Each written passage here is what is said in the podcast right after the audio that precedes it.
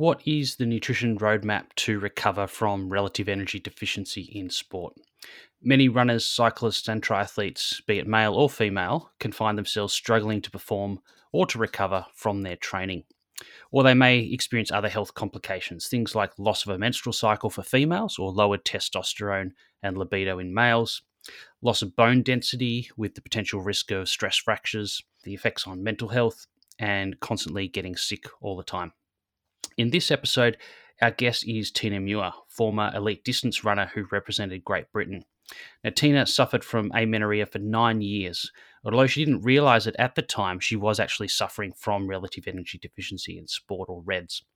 So we chatted to Tina about her realization that energy availability was behind her lack of a menstrual cycle, some of the common symptoms of REDS that she experienced but aren't always mentioned in the official guidelines, her decision to quit the sport at the peak of her career, her journey to recover from REDS, and her ongoing work to support athletes and especially women to understand and recover from this condition.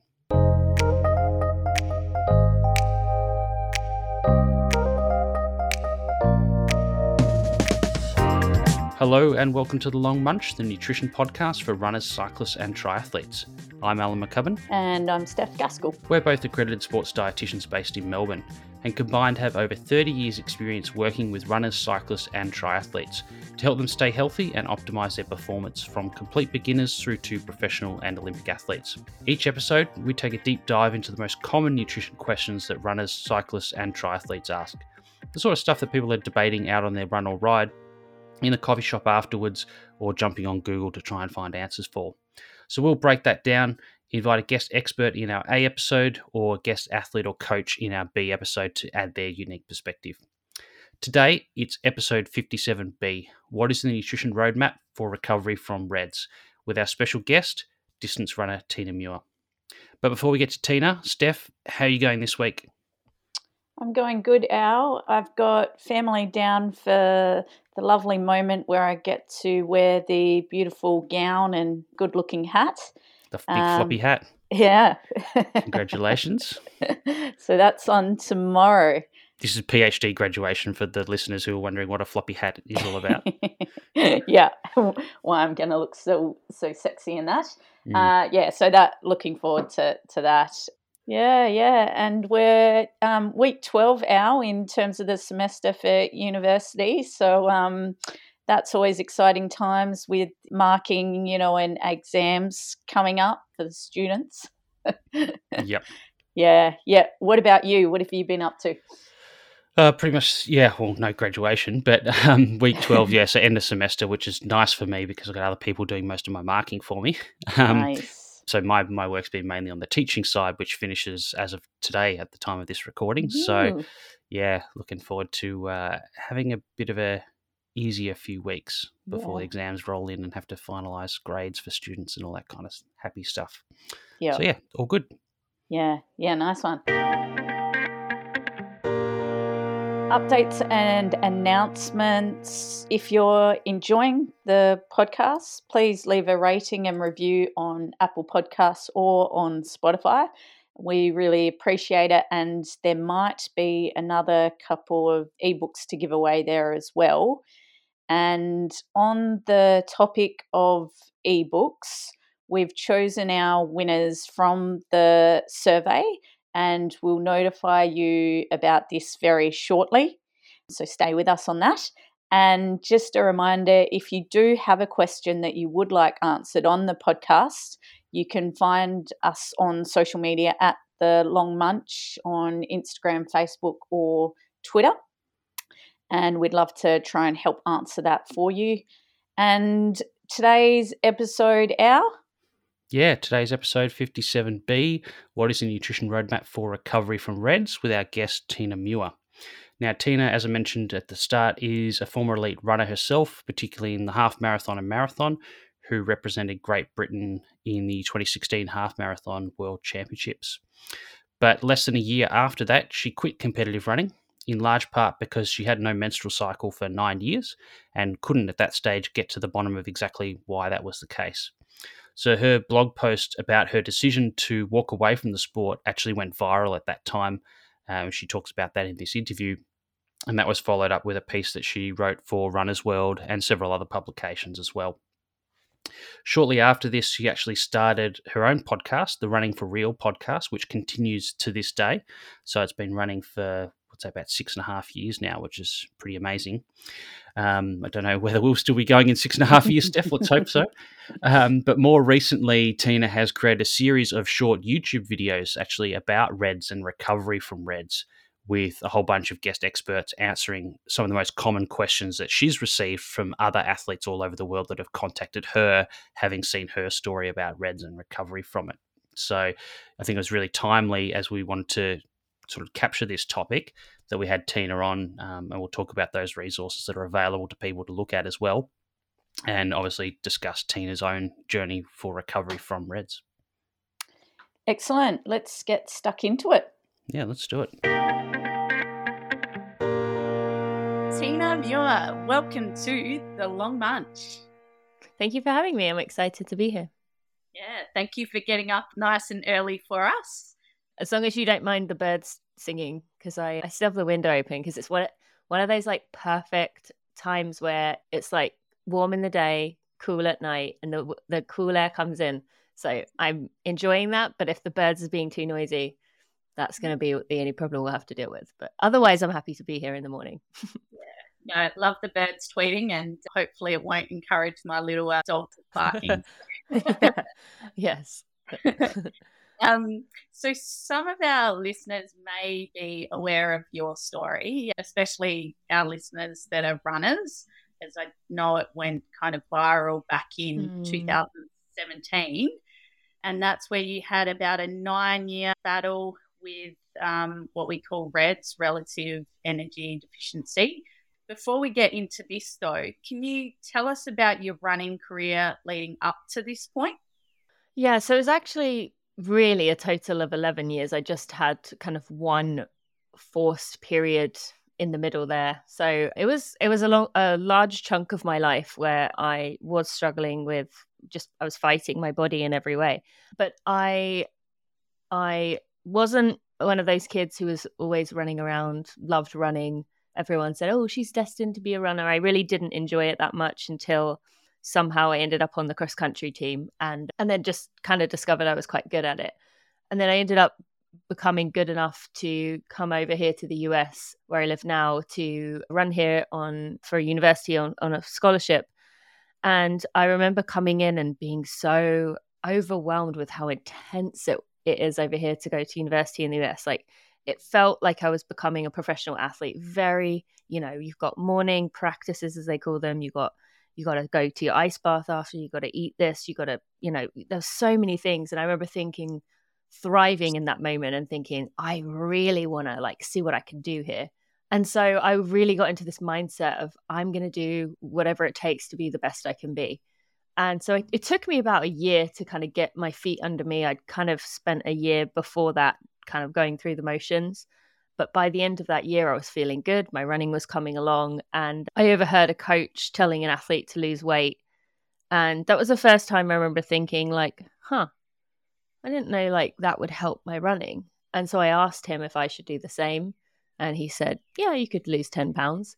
And so that's really a moment where I thought, okay, like obviously that was the first time that lesson of like skinnier equals faster like entered my brain and so I, I started to try to eat better and i've always had a sweet tooth. I started to try and cut things like that out. And and yeah over the summer i did lose a lot of weight. I ran more than i ever had.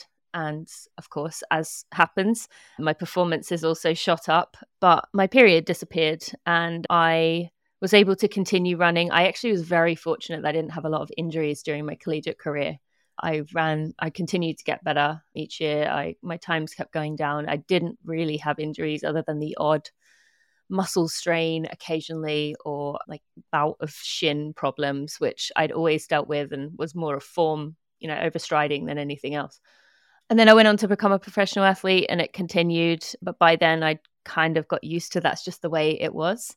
I went on to run for Great Britain in the World Championships and European Championships and kept doing that, kept improving until I reached a point, as you mentioned, in 2017, where mentally, physically, emotionally. I just was done. And I just one day, my home track in St. Albans in England, I was visiting my sister who just had a baby. I just snapped and was like, I'm done. And I quit running. and so I don't know if that was actually your question, but that that's kind of the first part of my journey in a nutshell. Yeah. It's interesting you say that too, Tina, because we had we had a podcast episode almost two years ago now, and it was Mm. literally called "Does Leaner Equal Faster?" and and a guest on that was Izzy Batt-Doyle, who's an Australian runner Mm. who who went to the Olympics in, Tokyo, so just recently, and, and is still still active in the sport. But she went through the US collegiate system, and and what you described is very similar to to what Mm. she described and what she Mhm. saw in that system as well when when she was there. Do you Yeah. know if it's changed over time? Do you think it's better now than than what it was maybe five, ten years ago? It really depends on the university. There's there's still so much of that culture going on. There's, I mean, I, I I've we've had a lot of books over the last few years that have come out. Particularly Lauren Fleshman's book came out and cracked that wide open about, you know, there's so much competitive kind of. You'd be looking at other people's plates and kind of saying, "Oh, you eating that?" And it's just a very like toxic culture of trying to everyone trying to to look a certain way and force their bodies into a certain shape. But i will say i do think as with most things with the generation coming through they are advocating for themselves. They are saying hey this is not okay. They are speaking up. And so i do think it's forced coaches to reevaluate the way that they talk to especially female athletes so I do think over I wouldn't even say 5 years I'd say over the last 2 years we've really seen a shift. There was more of a conversation beginning to happen and I you would see it at the national level of girls winning things or women winning things who weren't like app you could tell had like such a were like on such a razor edge of being able to run well and, and being injured. The the it's not so much those women winning things anymore. So uh, that has shifted slowly over time, but I'd say the biggest change has been just athletes speaking up or maybe not choosing a university because they sense that culture when they go visit. So just the conversations happening have really changed. And I think that is finally starting to seep through, although obviously you've still got these old school coaches who believe their way is the best way and, you know, some rural kids may not know to ask these questions who still end up Mm. going there. Yeah.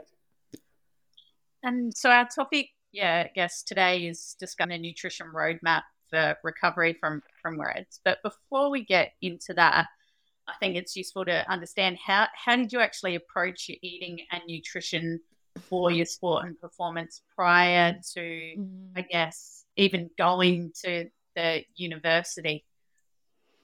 You mean before everything kind of became very focused? I I I would say I had a, a, a very healthy relationship with food. My mum had always actually struggled with she was very careful with what she ate, and so was one of my aunts. So I, I definitely had that around me. So maybe like had some seeds in there. But my dad was like the opposite. He was very much like, you know what, we're going out to eat. I'm gonna get that nice juicy burger and I'm gonna have chips and I'm gonna I'm gonna have a brownie and I'm gonna uh, he like just had no shame. He ate what he wanted when he wanted and so my sister and I both had that mindset for most things. So I would say I was very, very had a good relationship with food. I I wouldn't I wouldn't say that anything was off limits. The only thing I think I would say was that I I was aware that other athletes were doing things that were harmful to their bodies. I remember sitting next to a girl on the way to the national championships once and she she won or was top 3 or something. And I remember seeing her like pick at her food and thinking like why would you not eat before running? Like to me, it was like the most obvious thing in the world. Like, what world? But you need food. Like almost like you need to fill up your car. Like, why would you? What are you doing? But then she ran well, and so I remember thinking like, huh. Well, I guess that's what works for her, and just shrugging it off. But yeah, I wouldn't say. I'd say I I had a very good relationship with food overall, and it was yeah, literally that comment that kind of just started me on a on a you know curious path in the wrong direction when I got to university. Yeah, yeah. And how did that relationship change after that Mm. comment? Then, Yeah, that was when I really start just looking at things. I remember, yeah, the, the sweets was the biggest thing. I think I remember thinking like, yeah, I eat a lot of sugar, so I'm going to cut that out, and I did. But I remember like being in the evenings and just eating a bagel with peanut butter because I was so hungry and saying, and then being like, ah, Tina, like, what are you doing? You just, like, it would have been better if you just had the sweets because look at, look at what you've just eaten there. That's way more food. But at the time, I like, I was so hungry that I couldn't stop it. And so I remember feeling a bit of shame with that, of thinking, like, why can't I like control myself better in that way? But obviously, that was my body saying I need calories and but i would say over time i got better at restricting and that was it was it was just kind of those those lies you tell yourself you know i'd say okay well i'm going out to eat tonight so i know i'm going to eat a lot there so i'm going to i'm going to maybe i'll have i'll have a, like a salad for lunch and then i'll i'm hungry again but three or four hours before i go out to eat so maybe i'll have an apple now and then i'll have a carrot carrots in a bit and i would it was very like strategic and so over time i'd say i just got like quote unquote better at it in a bad way. And it just led to where I was just thinking about food all the time, um, always thinking about my next meal as I was eating the last one. So, yeah, it just continued to like gather steam with those un- negative thoughts about food. Did that answer your question, or was that? Yeah, yeah, okay. Yeah. And and how long did it take from there for your menstrual cycle to then, I guess, disappear? It was pretty quick. It was after that first summer. Yeah. So it was probably within three, four, six months that it disappeared. And at first, it was, I think I finished out the rest of the season to make get it to the summer. And then I went, that's when I went and got help for it. But yeah, it was very much like, well, we'll just make sure everything can happen. And then once they managed to, the gynecologist managed to force a period out of me, which I still remember was one of the most painful experiences of my life getting that forced one. It was kind of like, all right, well, everything's fine internally. So when you're ready to stop running, just that's when you can figure this out. So it was very much like box checked, come back when you're ready to quit running. You mentioned that day when you decided you were done. Was it the mm. running, the RED-S, or something else that you did in the end? I think it, it was definitely a combination. As I said, my sister had just had a baby. So that really forced me to confront what I was not potentially going to do. Because at the time, there wasn't much information about fertility. So I knew in my, you know, caveman brain that no period means no child.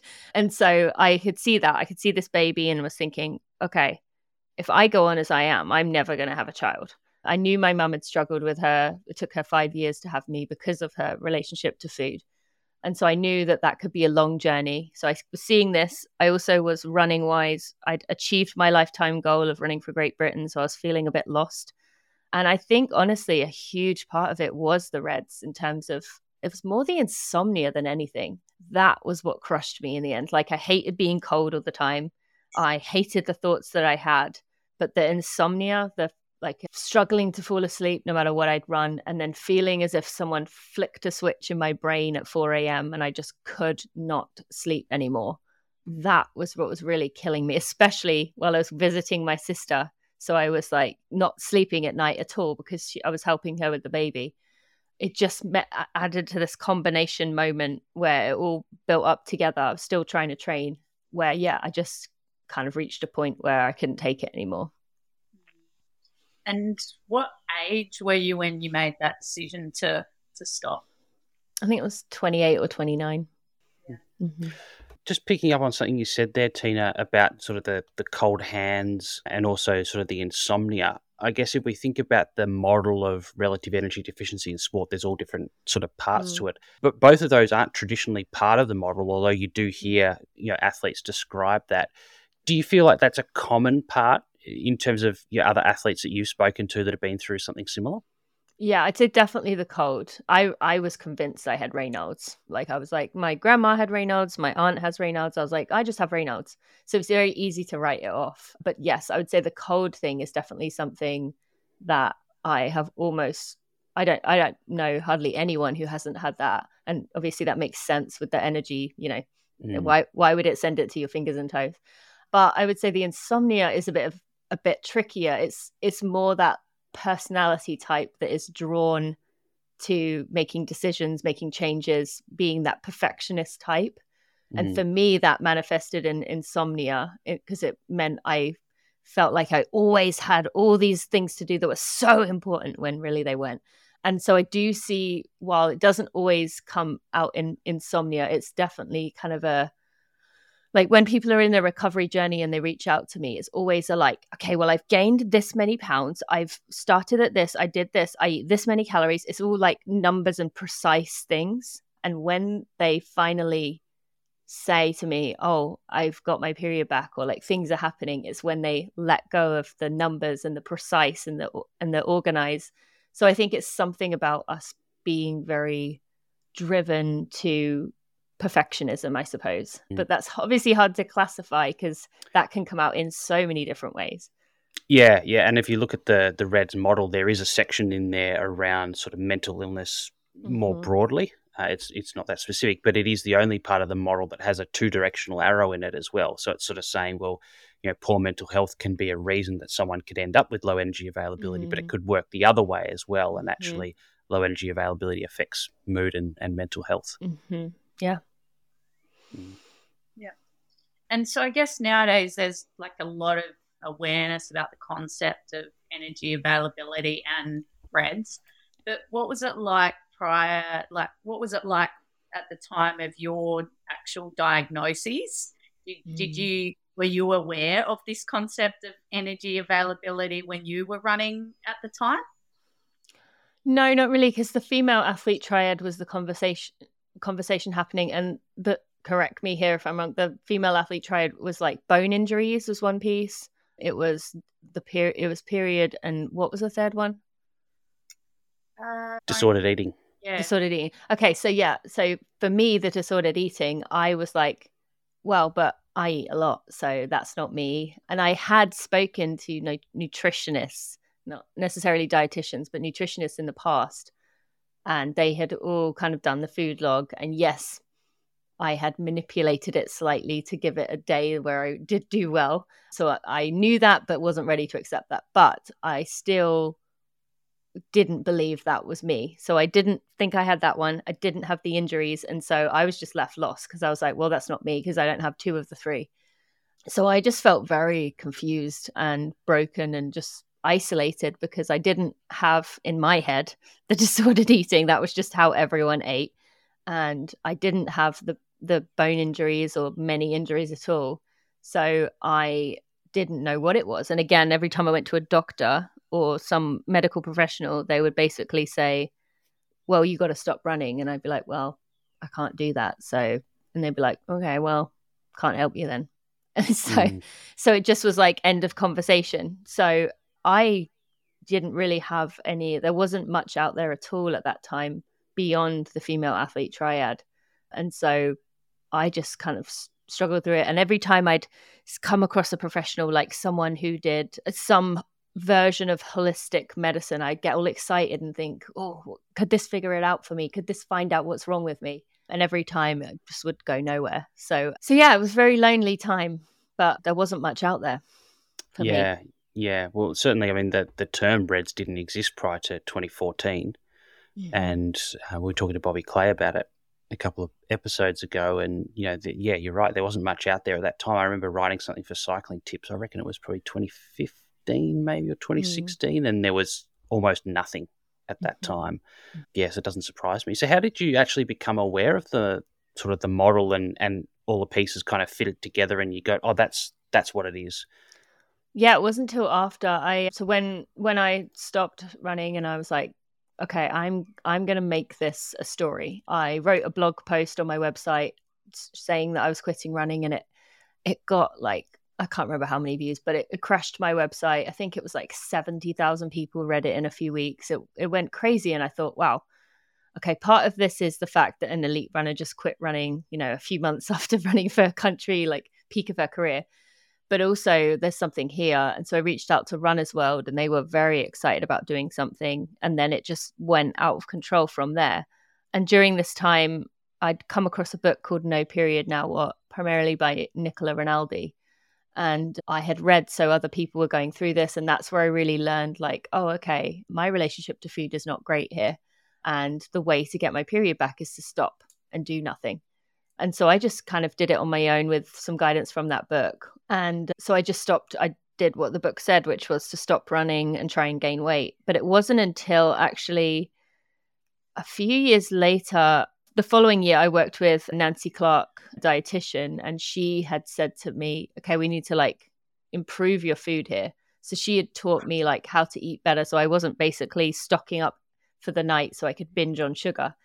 But then it wasn't till I think maybe a year or two later where I spoke to Dr. Jennifer Gaudiani, who's a, a eating disorder specialist, incredible resource, that she finally said to me, like, Tina, you know, you you had an eating disorder, right? And I was like, no, no, I didn't. And she was like, yeah, you did. You had like red S. And I was like, oh. And that's when it all clicked together. So it wasn't actually till years later when I she explained it to me that I really began to understand, yeah, about what was going on with me. And and then I started diving into the research and had a few friends who had done research like Trent Stellingwerff. And so then I just went down the rabbit hole.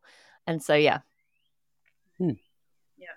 And so how long do you think that you were in that state of low energy availability? Like was it all year round where kind of in a way intentionally, you know, not giving your body enough? Or did you kind of just try and focus that on where you thought you needed to be in peak condition? I wasn't really aware of some of the changes like like with cervical fluid and stuff to know whether it was actually changing throughout the year, but I did I, I definitely restricted during my time off, aware of not running. But I will say that during those times I also did allow myself to kind of I'd give myself a period of kind of eating whatever I wanted afterwards. And so I do wonder if my body had maybe like started to build up to try and then I'd started again and restricted again and then it gone again. However, I did have my honeymoon in 2015 in Australia actually. And I just let myself do whatever I wanted for those two weeks. We, I mean, we just, we made the most of it. And I remember coming back to England, spending Christmas in England, and still continuing to enjoy being at home, which I always have, like the things that I don't get to have over here. And I remember feeling pretty upset about it, like, oh, even that didn't do it for me because that was a solid month. And so that was kind of a point where I thought, well, this is not, it's just, it's just not going to happen until I stop running. So I would say it was year round, but there were definitely periods, small, short chunks where I did allow myself to do whatever I wanted, but it just wasn't enough time or wasn't enough, I suppose. Mm, yep, that makes sense.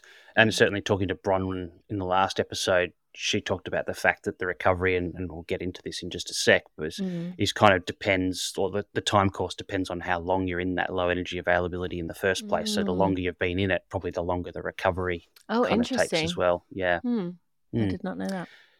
So, I guess in terms of where you started on your road to recovery from RED-S or Red S, it sounds like the first thing for you was to actually stop running, which is, you know, for a lot of people, it's probably to to try and increase their food intake or maybe mm. drop their training at a little bit or stop any extras and things like that. But for you, it was like complete cessation by the sound of it. Yeah, I did in the year prior. I had tried like playing with the what my food makeup was. I in a roundabout way ended up low low carb. So not sure how much that helped things but i tried you know eating more a lot more protein a lot more fat because that was something that again one of the people i talked to had said okay well why don't you try this? Maybe you're not getting enough fats in your diet you're not getting enough protein. So i had tried changing that but that when that didn't work it was yeah the only conclusion was to stop. Mm. and I had reached a point where mentally and emotionally I was ready to do that, but I I think that's quite rare to come across someone who is ready to just stop and not mm. actually be bothered by it. People during that time would say, Oh, I bet that was so hard. And I'm like, actually, it really wasn't. I actually mm. really enjoyed just not doing anything for a few months and having time and repairing the relationships that, you know, I had just neglected from the focus and intensity that I'd given to my my training. So, mm. you know, I, I loved and I thrived on having, you know, being able to go meet a friend for breakfast at 8 a.m. rather than being like, sorry, I've got to get my running. Can we push it to 10? So, yeah, for me, it wasn't actually that bad. But I think I just was at the point where I could. Yeah. Yeah. And obviously, that's the the training side of things. So that went mm. from obviously, you know, full on training to I mean, I don't know if you still did a bit of sort of recreational running in there or just for fitness or went to the gym or something no, or just completely stopped? Complete yep. stop. yeah. Yeah. Okay. Yeah. And then on the food side of things, did that change straight away as well? Or did that take a period of sort of adjustment? And I mean, I guess this is for, you know, really for any athlete at re- the point of retirement. This is a, you know, a big transition period, not only for mm. training, but then food and then the relationship between those two things yeah, again, for me, I think I was able to channel my competitiveness into all right, you tell me I got to gain weight. Let's let's see how quickly we can do this. So I think I was able to do it pretty quickly. And I remember going to restaurants and looking at the menu and being like, I can pick whatever I want on here. Not like which would be the best for my running. So no, I really I allowed myself to go for it. Again, that book, No Period Now What was so helpful because it would have all these testimonials and, and little snippets from women who had pretty much said the same thing. So that was very helpful. But no, I I think again that's another thing m- most people struggle with. But for me, it just broke that cycle and that pattern. It did take me, I would say, a few years to really remove that inner critic of like, you're going to choose that. That's what you're going to do. But yeah, I, I say because it was, I think a lot of it was I made the choice. So it wasn't like an injury forced me out or I mm. finally, mm. I was like, I am choosing this. So it made it easier because it was my decision. Yep. Yep. No, that makes sense. And you mentioned before, obviously, that the various kind of symptoms you had. Obviously, the lack of a menstrual cycle was the biggest, most mm. ongoing, and most obvious one. But then there mm. was the kind of the cold hands and feet, that kind of Raynaud's type symptoms, and then obviously the insomnia and that sort of thing. How long did it take for those things to kind of start to resolve? Um, the cold, that was that's kind of hard to, because it. I mean, I guess the air conditioning in the summer, but because it was, I I stopped in March, so by the time my body really got going, it was now summer Mm-hmm. So I don't really remember when that kind of got better. I just remember being a few years later and thinking like, oh, I don't need two pairs of gloves anymore. I only need one, or I could wear mm. just. I think I'd like forget an extra pair of gloves and be like, oh no, my hands are going to be so numb, and then they were fine. But then the sleeping, the interesting part was, it was actually when my daughter was born because for the first time in my life, I was like, this is all I'm focused on. I am keeping this little person alive. And so I everything else like melted away. And so it was in that moment. And I've kept it. It's not like I mean, I'd mentioned to you before we started recording that I haven't been sleeping well the last few days, but this is a, you know, I'm about to take a big long trip.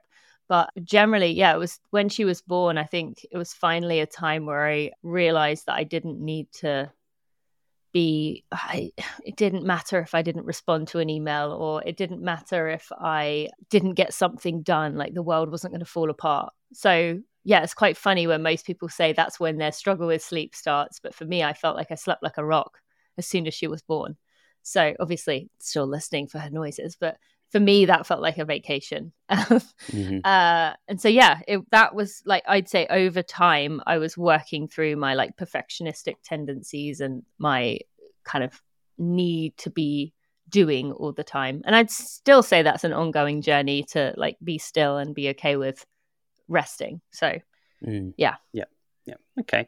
And how about the menstrual cycle side of things? How long did that mm. take to sort of kick into gear well, I actually didn't have a period. I just was pregnant at 10 weeks. So well, there you go. yeah. So I, yeah, kind of, and that's again, I know that can be, I want to just say for anyone listening, that can be quite difficult. And a lot of people said that was really hard for them to hear because it's like, oh, well, of course, for you, it just like clicks into place. You stop running and immediately you're pregnant. And so I want to recognize that, like, that is quite a bit of a like fairy tale ending to this that is you know, maybe doesn't take into account how difficult it is for everyone else. But I really, I really bought into. Like I said, I didn't run. I didn't. I, I ate whatever I was able to do. That I rested. I really, really worked on myself internally, and so um, I was very fortunate that it came together that fast, and my body also cooperated. My grandma was also like she had ten kids. I know that like fertility is pretty mm-hmm. strong in my family, mm. so I also recognized that I was fortunate on that side. But yeah, I didn't actually end up getting a period. I just I was pregnant at ten weeks, so pretty mm. quickly. yeah, wow. Okay. and then after your daughter was born, did you sort of commence to a kind of a normal cycle after that?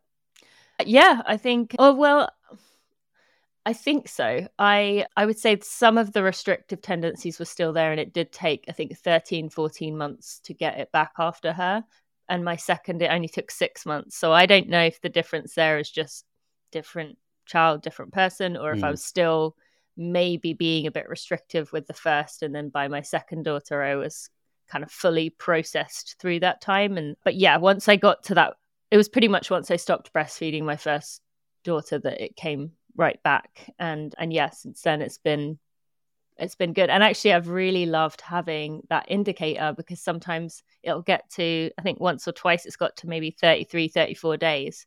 And that's been a sign of like, all right, Tina, you, you're, you're, extending this now. Like that's, you know, need to take better care of yourself. And so I'm very grateful now for that, that my body is so sensitive because it gives me that reminder to really take care of myself every month. Mm, no, that makes sense. And you mentioned earlier that you were you were pretty blessed in terms of injuries throughout your career, despite mm. being in that kind of low energy availability state. Had you ever had a DEXA scan? Like, did you know whether your bone density was kind of low on the low side or normal throughout that period? Mm-hmm. I did have one, yes, and I probably should actually get another one sometime soon to check in on everything. I had one, and I remember uh, one of them was slightly low, but it wasn't much. Um, mm. I want to say it was my sacral, but I can't be sure about that. But it was only very slightly on the. I don't know what the term would be. It was it was minus numbers, right? Yep. I think so. It, if it's it was, less than minus one, it'd be osteopenia. Yes, So I think it was like slightly less than one of them, and the others were mm. fine. Mm. So, but it wasn't enough to again cause alarm or make people kind of say, okay, you need to do something right now. Mm. This was, I think, at that early point when I, you know, first lost it. Yep, yep, no, that makes sense. And so, uh, I'm aware that you've you've sort of probably spoken to a lot of other athletes mm. about RED-S and your recovery from it do you feel do you see a pattern in the story of others in terms of the recovery side of things? Obviously your story as you said is is a bit unusual but is yes. there i guess a more typical pattern or presentation that you've that you've heard of from the people that you have spoken to about it? Yeah i think as i mentioned earlier a lot of it is they come to me like guns blazing like this big long email of like all the tiny little details of everything you know everything is very measured and calculated and when they reach a point where they say to me like essentially like I, I don't know whether I'll swear or not, but like F it. Like I'm mm. I'm done. I'll do whatever it takes. That is the point when they usually come to me a few weeks later and be like, guess what? Like I've got it back or mm. something. So that seems to be definitely the thing I've noticed that's most in common is this control and then like a letting go, which is exactly what I did in that moment I stopped mm. like a, a, let it happen. But beyond that, I would say it's in terms of symptoms. Yeah, the the the menstrual cycle is is always there. They usually mention something to do with like some of the other symptoms they didn't know about. Same as me, they wrote them away.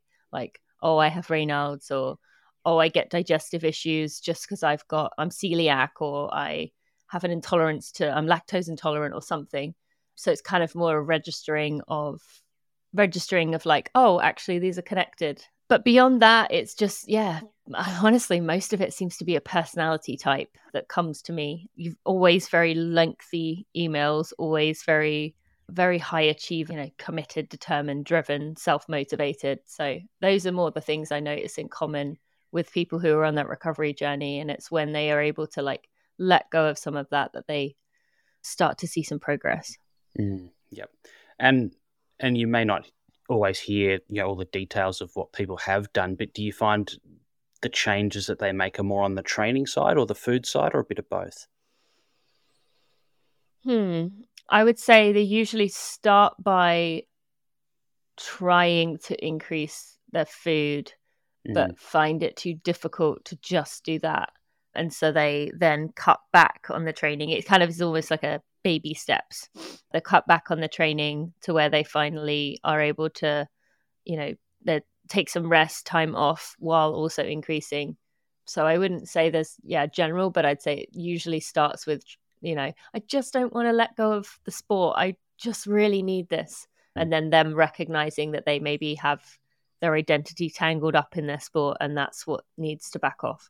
Mm, that's exactly what Bobby said actually when we discussed that with her. Yeah. Mm-hmm. And so when you said yeah the difficulty with the food side of things, as in they're struggling to fit enough calories into their day from a practical perspective, like it's just too filling, or more mm. so the psychological I can't bring myself to eat that much, or a bit of both maybe. I think it's probably both, but you, they mm. usually mm. explain it to me that it's like I can't physically eat that much. Like I'm not yeah. hungry, but mm. I don't know, but like it kind of seems like we've we've become so good at telling ourselves we're not hungry when you're doing that. Mm. You you kind of you know, like I said, I would say to my stomach like, "Shut up! You cannot be hungry again. You just ate." So you get very good at like explaining it away, or you know, mm. oh maybe I'm just thirsty. So I think it usually starts as they physically like a volume, but then they recognize. And I remember once I stopped running I remember it feeling like the floodgates opened and I was just ravenous all mm. the time.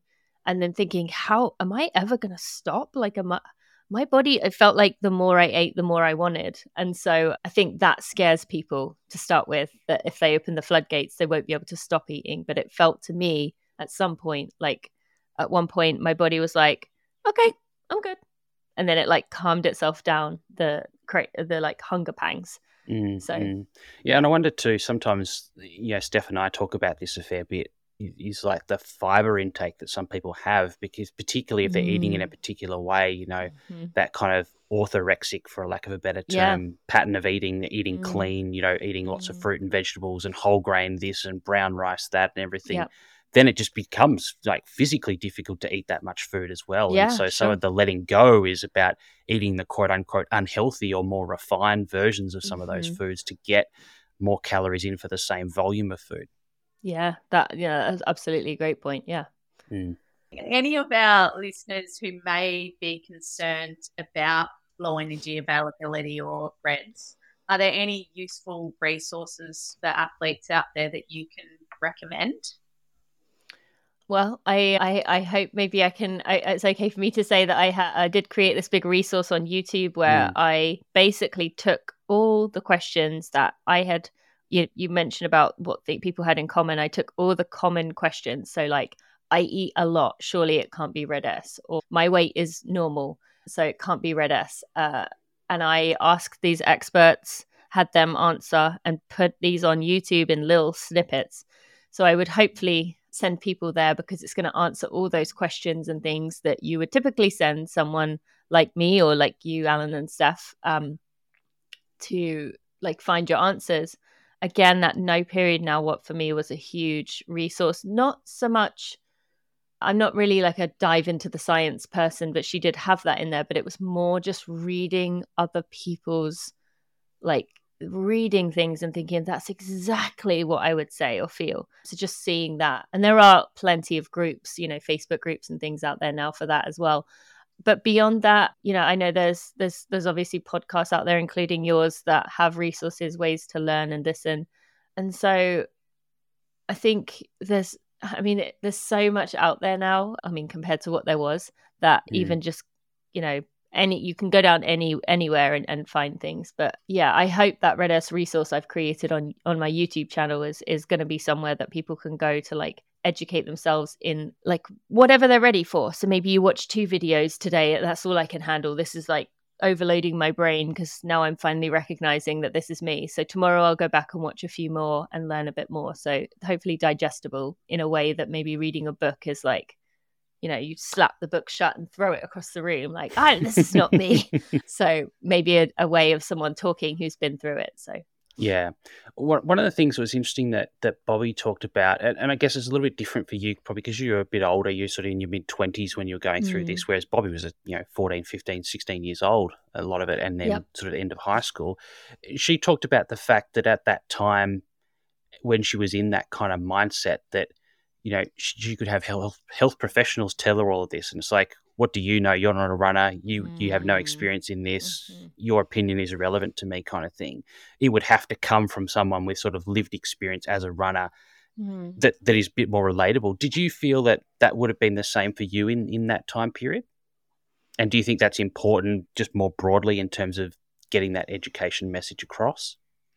Yeah, I do think. Yeah, a lot of the time when doctors would say to me like, "You just have to stop running," I'd be like well, what do you know? Like, you don't understand what I'm doing. Like, I can't just stop running when I'm going to university for it. Like, they're paying for me to be here. So, a lot of it was, yeah, like, I remember seeing, coming across when I saw an endocrinologist in probably 2015, and he was a runner and he was a man. And so I dealt like I couldn't uh, relate to him in that way. But I remember thinking, like, he gets it and I remember it feeling like such a good feeling coming across a runner who like knew how much that meant. And then, you know, Allie Ostrander did say to me last year that she had known of me, but she kind of like pushed me out of her head because she knew I was saying the things that could like get through to her, but didn't want to, wasn't ready to to take it in. So mm. I do think it would help, but I also think, yeah, you've got to be like people often say to me, "Would you go back and change anything? If what would you tell yourself?" I wouldn't tell myself anything because I wouldn't I wasn't ready to listen. Mm. So it it wouldn't have mattered. And so I think I what I will say is I do think there's some people listening to this right now or who come across Bobby or Bronwyn or whatever and they hear it and it hits right. That is your message. This if what I'm saying is resonating with you, I am your message. But there's going to be a lot of other people out there who are hearing me talk and they're like, yeah, but she, no, that's not me. And they're just mm. not ready. So I think mm. you have to be internally at a point where you are prepared to do what you need to do. And it, that is only on you. Yeah, yeah, totally. And and Steph, chip in here as well. But I think you know, often as as health professionals, we'll see that people come to us because they're ready. Mm-hmm. And that could be for lots of different reasons. Like we can sometimes have athletes that come to us because they're in a hole of fatigue. Like that's the first kind of sign that, that yeah. sets it off. And, and some of those are probably more so the unintentional ones where, you know, they've they've just got you know, a lot of the cyclists, triathletes in particular, like massive training load, and they just mm. don't realize that they're eating enough. Mm-hmm. And all of a sudden, you're like, oh, okay, oh, I just need to eat more. And then a month later, they're flying and they're really happy. Whereas, yeah, I think this is probably a bit of a different situation. Sorry, Steph, you're going to say something? Uh, I was going to say probably a bit of both. I, I get the when the probably the parents are taking the mm. um, young ones there, and you can see the young ones mm-hmm. aren't ready. see it going like in, and they'll nod, and that, but they're not. And I see that in you know even runners that I run with that have though I have concerns for them, but I know that they're they're not ready, and it doesn't matter what you you know what some people say. They need mm. to kind of get there. Yeah, when yeah when they're ready can, and yeah. Can I ask you then, with that age group, do you think there is anything that can be done to nudge them along, or like think, is that? Yeah, yeah. I think I mean it's peers. Like I do think, mm. and we've heard it quite a bit on the podcast where, like Bobby said it as well. You know, yeah, having people that they look up to, the role models, mm. that, that, will help. Again, obviously, they need to kind of be ready. And I think it's just sort of, it's going to be a whole lot of different environmental factors that we need to put in there. And then hopefully there's one of them that will get them. And I think mm. also probably medical practitioners. Like I know when I was younger running and I just got, you know, given the pill to, to get my period back, and mm. that was mm. okay at that time. And I think that happened mm. to Bobby too. I can't remember. How. Yeah, I still think it happens now. Yeah, mm. unfortunately. Um, you know, so those things need to stop as well. Mm. Probably coaches is the other big one in terms of mm. someone who's quite influential on someone far more so than a health professional that you've met once before.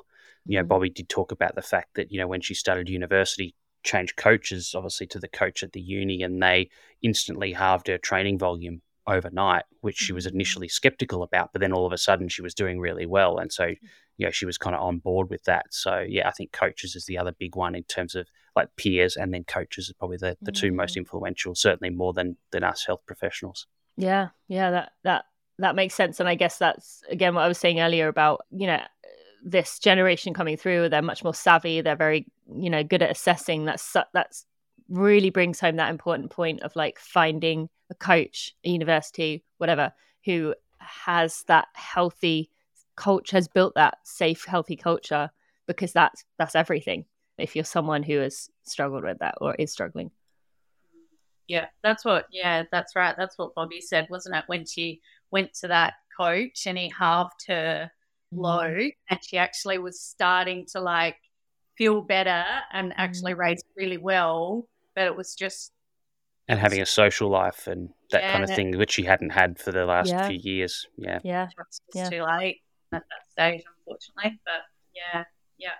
So, anything else important that that we've missed, or you'd like to, you know, tell our listeners? I guess I would just speak to the person who is hearing this, feeling that like gut discomfort of like wanting to again shut this off and be like, no, no, no, no I, I don't want to listen to this, or feeling that like pit not in your stomach of saying like, okay, yeah, this is me, and and I I feel like I'm ready, and it would just be to say that like it is going to feel like such a big decision. It's going to feel like this is going to affect your whole life and this is going to be forever and there's going to be periods over the coming months and years where you're going to be like what am i doing and who am i? And uh, you're going to question everything. But coming out the other side of this, when you work through this, the person you're going to be is not only going to be so much happier and more loving, and you're going to become closer to the person that you want to be, but you'll also learn so many beautiful things about yourself and others. Because as one of you mentioned earlier, there's so much like mood and mental stuff going on that we can't even be our best selves to those who love us, and they love us because they love us but like when they see you begin to shine and they get you back that relationship will build so much love in you that is worth the discomfort of working through this process of healing. And you will just feel so much more whole knowing that you have these deep rooted relationships and people that love you no matter what you look like. So i would just say like take that leap. And if you can link to it there's an article I wrote for Self magazine that's definitely by far and away been the most impactful thing. And I basically wrote it during that period of like, jump off the cliff with me, like, let's do it together. And so that I think people might find that help helpful. And yeah, so I would just remind people that like you're still who you are, no matter what you look like. And even though it's scary, it's it's gonna be worth it. Well said. All right, we'll finish up with our bonus round now, Tina, mm-hmm. where people find out a little bit more about you besides running and, and obviously the bits and pieces that have that have happened during that mm-hmm. time. So the first question, and I'm not sure what sort of exercise you're up to these days in terms of running or other sports or cycling or whatever, but when you do finish, what's your favorite post-exercise food or drink and why? You know, it's funny. I sorry, I'm gonna make this a long answer instead of a short one. I used to be like so particular about like a burger and chips, like that was my thing. Maybe a like freak shake, one of those like over the top milkshakes with a donut on or something. now I don't really feel like I have something particular. It's kind of what I feel like in that moment. I will say, actually, Alan, with our uh, mutual friend Elizabeth, I recently did a. I was visiting her and I did a long run and I finished and a fish taco sounded really good. And I'm actually a vegetarian usually, but a fried fish taco just sounded so good. So I actually went, it was a burrito, but mm-hmm. I went and got a, a fried fish burrito and that was just, so that's definitely coming to mind right now. It's like cheating yep. on my vegetarianism to have a fried fish taco. Fair enough. Is there a sport that you've always wanted to try, but you haven't had the chance? Oh, there are so many things I haven't tried that I wanted the chance. Haven't I did I have been doing rock climbing a little bit late right recently. That's something that I I really love to do. I also used to do horse riding and I miss that so much. So I'd love to get the chance to do that again sometime soon. I'm trying to think what would be like one that I haven't tried. There's so many. Yeah, I I really would say there's so many. I I'm definitely in an exploration stage of my life. So I'm open to all things. Although pickleball because people talk about it so much. So yeah. what is this pickleball deal? So maybe that. Mm. Yeah. yeah, fair enough. Favorite destination you've been to either because of running or just generally traveling? In your country, I think Port Douglas. Oh, oh yep. Oh, the Daintree. Yeah, one of those yeah. around that area. That was yeah, yeah. unbelievable. Yeah, definitely yeah, that, that, area. Cool. Yeah, yeah. No, it's it's a good. Although not there. near either of you, right? No, no, no, no. Yeah. Steph was waiting for you to say Adelaide. Yeah, sorry, I haven't been to Adelaide. I wouldn't say that's necessarily people's favourite destination. Dandenong, depending on ranges, rainforest, it's stunning in Victoria. Yeah, so, yeah but okay. but a bit colder different type of rainforest. Mm, yeah. Okay. Yeah. No, far north Queensland's definitely a nice place mm-hmm. to go. Mm-hmm. What's a sporting event that you're most looking forward to in 2023? Is this for me? Well, it could be to watch or to participate. Oh. Either. I am I am running a 50 mile probably about when this is coming out. So I'm looking forward to that. Also terrified because I haven't run anywhere close to that. So, but I'm looking forward to doing something to really see what I'm capable of since I, well, since the first race I did after my daughter, where I was still clinging on to my competitiveness, um, I've like let go and I've really been doing, I run mostly as a guide for mm-hmm. blind runners. So I'm looking forward to actually doing something where I push myself, not just run someone else to their best. Yeah. So yeah, I'd say that. Trail race? Uh, trail, trail yeah. race in mm. Bryce Canyon, which is a, a well, quite high elevation. So I'm making it even more difficult on myself. But yeah, I'm I'm still looking forward to it. Yeah. And final question: Do you have a favorite piece of advice or motto? Hmm. Follow your heart. I am very much a person that we believes that we we always get that voice that comes through in anything and everything immediately that gut intuition and we've got so bad at li- list- overthinking and not listening to it but yeah i always find when i trust my heart trust follow my heart that always is the answer well thank you very much tina. Thank you for getting up a little bit earlier for us today and we wish you good luck for your 50 mile run. That'll be that'll be fun. Is that your, 50, your first 50 miler? Yeah it's so out of my comfort zone that i am curious like how am i going to handle when i'm in the depth of you know maybe i don't know 32 miles in and i've got 18 miles to go and you know there's that voice that's saying can you even finish this but like like working through or it could be at 10 mile you know maybe i don't feel good at 10 miles so i'm i'm scared but i'm also excited to to really just in this new mindset of my life that i've had since i had kids to see how i handle it so yeah, it's going to be fun. And we'll see nutritionally whether I can handle it. I'm interested how my body is going to handle, you know, eight hours of eating. So we'll yeah. see. yeah, awesome. well, all the best, and yeah, thanks for thanks for coming on the show. Yeah, thank you so much for the opportunity. I I love talking to you both.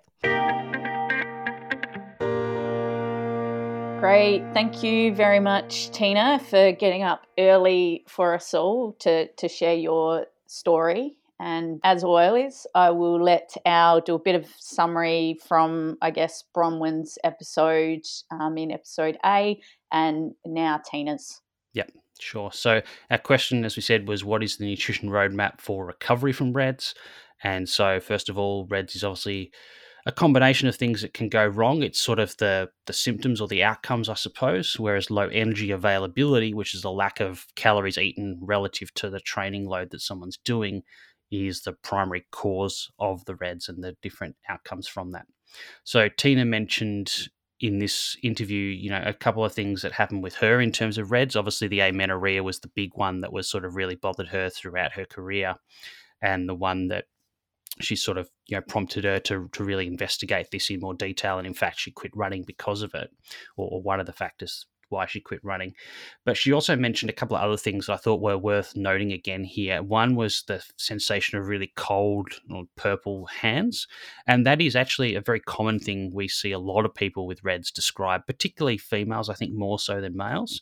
But I do see this fairly commonly. And that probably reflects the fact that with RED-S, you get a, a lowering of metabolic rate, basal metabolic rate, as Bron talked about in the previous episode. So obviously, when we produce energy in our bodies, that produces heat as a byproduct, and that's the, the body heat that keeps us warm. And so, when we have a lack of body heat, it's like when you go to the snow, you end up with cold, purpley hands because all the blood distributes back to your core to try and keep your, your body temperature up at the core. And so, the same happens here. If you've got a lowered metabolic rate, you're going to redistribute your blood back to your internal organs and away from your hands and feet. And so, you're going to get those sort of symptoms as well. So it is actually very common. I know you, you, Steph, have seen this in athletes that you've worked with as well. I've I've seen that, and other colleagues we've worked with have commented on just how much people with RED-S describe feeling cold all the time, whether it's their hands or feet, or just generally feeling cold. is is quite uh, quite common. Uh, Tina also described insomnia. Now, whether that's a direct effect of RED-S or it more reflects sort of mental health more broadly rather than RED-S itself, it's, it's hard to sort of unpack that cause and effect. It's certainly not something that I see universally with everyone with RED-S, but it's not uncommon, particularly in people of that sort of personality type, I suppose, that sort of perfectionistic personality type, which is one group that is susceptible to RED-S, but it's certainly not the only only group of people. So I guess the treatment of RED-S, as we outlined with Bron the other week, is really to address the underlying issue, which is the low energy availability. And so to do that, it's either going to be eating more calories to match the training load or reduce the training load to bring that energy availability back to a, a healthy level. Now, in Tina's case, she actually did the opposite of what Bron described. You know, Bron sort of mentioned the fact that most people aren't very keen on giving up training, and so usually it's going to be eating more as the solution. But in Tina's case, I think she was mentally done with with the sport and you know where she was at at that time, so she actually chose to stop exercising completely, and that's an unusual situation. But obviously, it's going to improve energy availability almost instantly. And she also went through a period there of not just stopping exercise, but she talked about the fact that she went out almost on a mission to gain weight by eating more as well. So it was actually a bit of both. But because of the fact that she did it so abruptly and so purposefully, you know, she was pregnant within 10 weeks. So literally her first menstrual cycle, she didn't even get to the bleed stage. She was pregnant on the, the first cycle, uh, which is obviously, again, very unusual. Now, obviously, there's uh, what Tina described is that the mental health aspect here. Ultimately, that's sort of what led to her, you know, finishing up running. But she really described, and I think this is really important, is that aspect of control uh, that you see again with this sort of personality type control of body shape, control of diet, control of training. There's lots of elements of control there. And she talked about the fact that it was finally letting go of all of that stuff particularly around body weight and eating, that sort of allowed her to turn things around so quickly. And she talked about the fact that often that's the thing that people struggle with the most is this concept of of letting go. And as Bron mentioned, you know, sometimes the road to recovery from RED-S is a long and slow one because people struggle to let go. And so they might, you know, improve their energy availability a little bit, but maybe not to a, a large extent. Whereas Tina went the whole hog straight away on day one. And so for some people, it can take them months or even years to get their menstrual cycle back and to feel like things are finally back on track. But in fact, in Tina's case, that happened almost you know within a few weeks. You know, she got a cycle back, or she didn't get a cycle. She was pregnant at, at week ten. So for others, you know, rather than stopping exercise completely, obviously that that was just her stage in her career where that was the choice that she made. But for other people, it might be you know deliberately trying to increase calorie intake and or a slight reduction in training volume or a reduction in extras and things like that as well. So recovery from RED-S is certainly possible, but as Tina said, it's often going to take an element of letting go and you having to want to do it. And, and so if you're in that situation where you've got that real conflict in your mind of, you know, oh, I really want to train this hard or I really want this sort of physique, but at the same time realizing that there's some issues here from a health point of view that are concerning you as well and you're really conflicted, I think that's where it's really important to get professional advice to help you sort of work through that and help you come to a decision about how you're going to manage this. And I think what came out of both Tina's discussion and the one we had a couple of episodes ago with Bobby Clay around bone fractures specifically was this concept of not having your identity too tangled up in your sport. And you know, Tina talked about the fact that a lot of people approach her and say, "Oh, you know, I just don't want to let go of my sport," or oh, "I really need this because they're so attached to their sport as their sense of identity, or to their body shape and physique as their sense of identity." But as Bobby said, you know, your sport is what you do; it's not who you are. And I think Tina sort of really reinforced that message, and that's that's probably a, a really important one to get across here. Is you know, recovery from RED-S is going to take that shift in mindset, I think, as much as anything. So, finally, just to finish up on, Tina mentioned that sense of letting go and that conflict. So, if you're someone who is in that situation and are feeling conflicted, a couple of resources that might be particularly helpful to you. The first one is that article that Tina mentioned that she wrote back in 2017 at the time that she actually quit running, and that's in Self Magazine. And the other one is the bunch of YouTube videos. I think there's over 30 of them in total. They're all short, you know, two to three minute type videos on Tina's YouTube channel as well. And we'll link to both of those in the show notes. Both are fantastic resources and great for people who are feeling in that situation and feeling trapped with these issues around RED-S, but this conflict of what that's going to mean for them and their sport. Well said. Yeah, well said. Um, and Al, we are quite excited about our next episode, which is 58A, because I think we were saying it's probably taken us, well, close to two years. Is that right? I think so. Yeah. Yeah. What one have we got coming up? Yeah, yeah. So we've been stalking our guest on this one for a couple of years, as we Yeah. have with a few episodes recently, Steph. But because of maternity leave and other things, it hasn't been possible until now. But we're very grateful that we can do it now. And this is a topic I think that both you and I were super keen to do because we see all the time athletes that are taking bucket loads and bucket loads and bucket loads of magnesium supplements, but they don't know why they're taking them you ask them and you get some vague answer about recovery, around cramping, around, or just because everyone does, something along these lines. So, our topic for our next episode, which will be episode 58A, is what's the deal with magnesium and athletes? And our special guest is Dr. Sophie Killer, who worked for several years with British Athletics, so their Olympic and Paralympic track and field teams over in the UK uh, and she's just come back from maternity leave, or she's on maternity leave again, actually, but uh, has sort of transitioned into other roles since then. But did a lot of work looking at the magnesium status of the British track and field team and trying to work out what's going on there, whether there was a need for supplementation, and if so, why, and what the benefits may or may not be from that. So, really enjoyed this discussion with Sophie, covered a lot of ground. I think magnesium is one of these areas that is a hot topic, but there's very little research. And so, there's a lot a lot of myths and misconceptions in this area, probably far more so than almost any other area I can think of within sports nutrition. So great to clarify that with Sophie and hopefully give people a bit more knowledge about this area, which we all talk about but know very little about. Mm-hmm. Yeah. Excellent. And a reminder that if you do have a question that you would like answered on the podcast, you can contact us at The Long Munch on Instagram, Facebook, or Twitter. Thanks to those people who have left ratings and reviews on Apple Podcasts and Spotify. We really do appreciate it. And remember also that there's now more than 57 previous questions we've already answered. So if you're new to the podcast, welcome. You might like to check out the back catalogue to see if there's something there that will be helpful to you. Most podcast apps only show you the last few episodes, but if you click back, you'll find the rest of them there going back to November 2020. And if you want to be notified every time a new episode is available, you can hit subscribe on the podcast app you're listening to this on. If your friends are asking about a particular nutrition issue for their training or their racing, and you've heard it on the podcast, you might like to let them know.